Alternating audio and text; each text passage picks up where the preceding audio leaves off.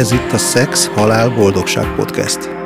Kizárólag azoknak, akiket érdekel a szex, azoknak, akiket érdekel a halál, és azoknak, akiket foglalkoztat a boldogság. Jó szórakozást? Hát persze. Sziasztok, kedves hallgatók! Most egy rövid karácsonyi résszel leplek meg titeket, és hát ezért hálás az év végén indítani egy podcastet, mert akkor viszonylag hamar elérkezik a karácsony, és már is lehet ünnepi különkiadást készíteni. És ha már szex, halál és boldogság, mindhárom témában ajánlanék nektek valamit. Az első egy film. A címe Szex, az éden titkos bejárata. A szex szó után írjatok be egy kettős pontot, így könnyebben megtaláljátok. A YouTube-on hozzáférhető és teljes egészében megnézhető, angolul van, de van rajta magyar felirat. Egy nagyon sajátos megközelítés a szexualitásban rejtőző energiákról.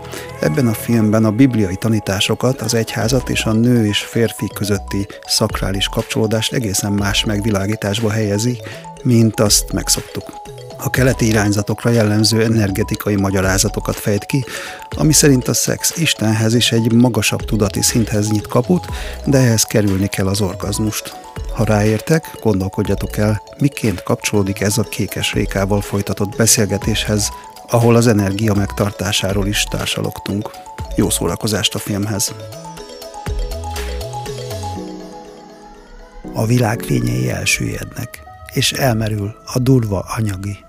Elsüllyednek a gondolatok, a szellem is elmerül. És az elsüllyedés után következik az otthonlét.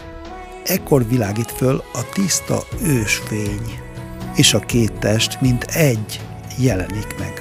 A tanított tudás és a nem tanított közül a tanított elmerül a nem tanítottban, és ezt a gyümölcshöz való jutásnak nevezzük a tibeti halottas könyvből hallottatok részletet.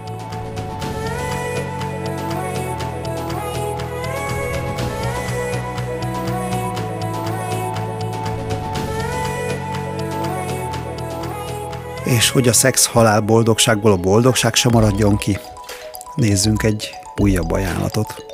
Az interneten szintén elérhető Popper Péter boldogságról szóló előadása.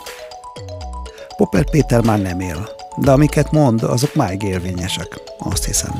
Az egyik előadásban azt mondja, a boldogság egy extázis. Fölszikrázó percek, amik nagyon hamar kihújnak. Elérhető állandó állapotként nem lehetséges. Legfeljebb misztikus értelemben. A boldogságot ugyanúgy hajszoljuk, mint a megvilágosodást, a hitet vagy a bizonyosságot. Az ember a bizonytalanságot rosszul tűri, és ezelől menekülve hajszolja az előbbieket. Viszont a boldogság váratlan pillanatban jön. Nem tervezhető, nem lehet elhatározni. Ami biztos, hogy görcsösen nem lehet boldognak lenni. Így, ami biztos szükséges hozzá, az egyfajta laza lelki állapot. A nyugati és a keleti gondolkozás különbsége, hogy mi itt nyugaton sérelmeket hordozunk. A negatívumok csak a valóságosak, és ami pozitív, az nagyon valószínűtlen. Aztán Popper idéz egy novellát Kányról és Áberről, ahol sok évvel a bibliai gyilkosság után újra találkoznak. Itt valami olyan fogalmazódik meg, hogy amíg tart az emlékezés, addig tart a bűn is, és a bűntudat is. És ez lehetetlenné teszi, hogy a pillanat boldogságát is megéljük. És egyáltalán a lehetetlen ostromolni, az valahol elpazarlás az életnek.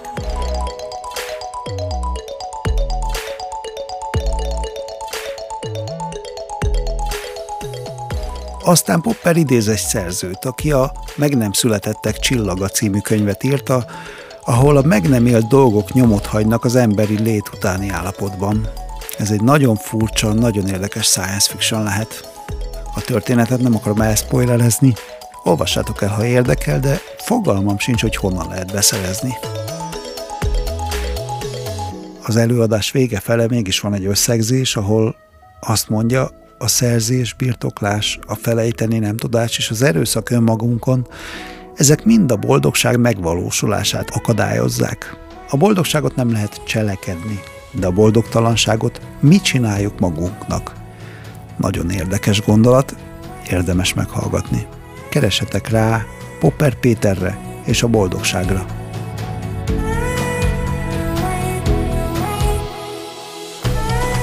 Végül boldog ünneplést, sok-sok szexet, kevés halált és boldogságot kíván nektek. A szex, halál, boldogság. Sziasztok!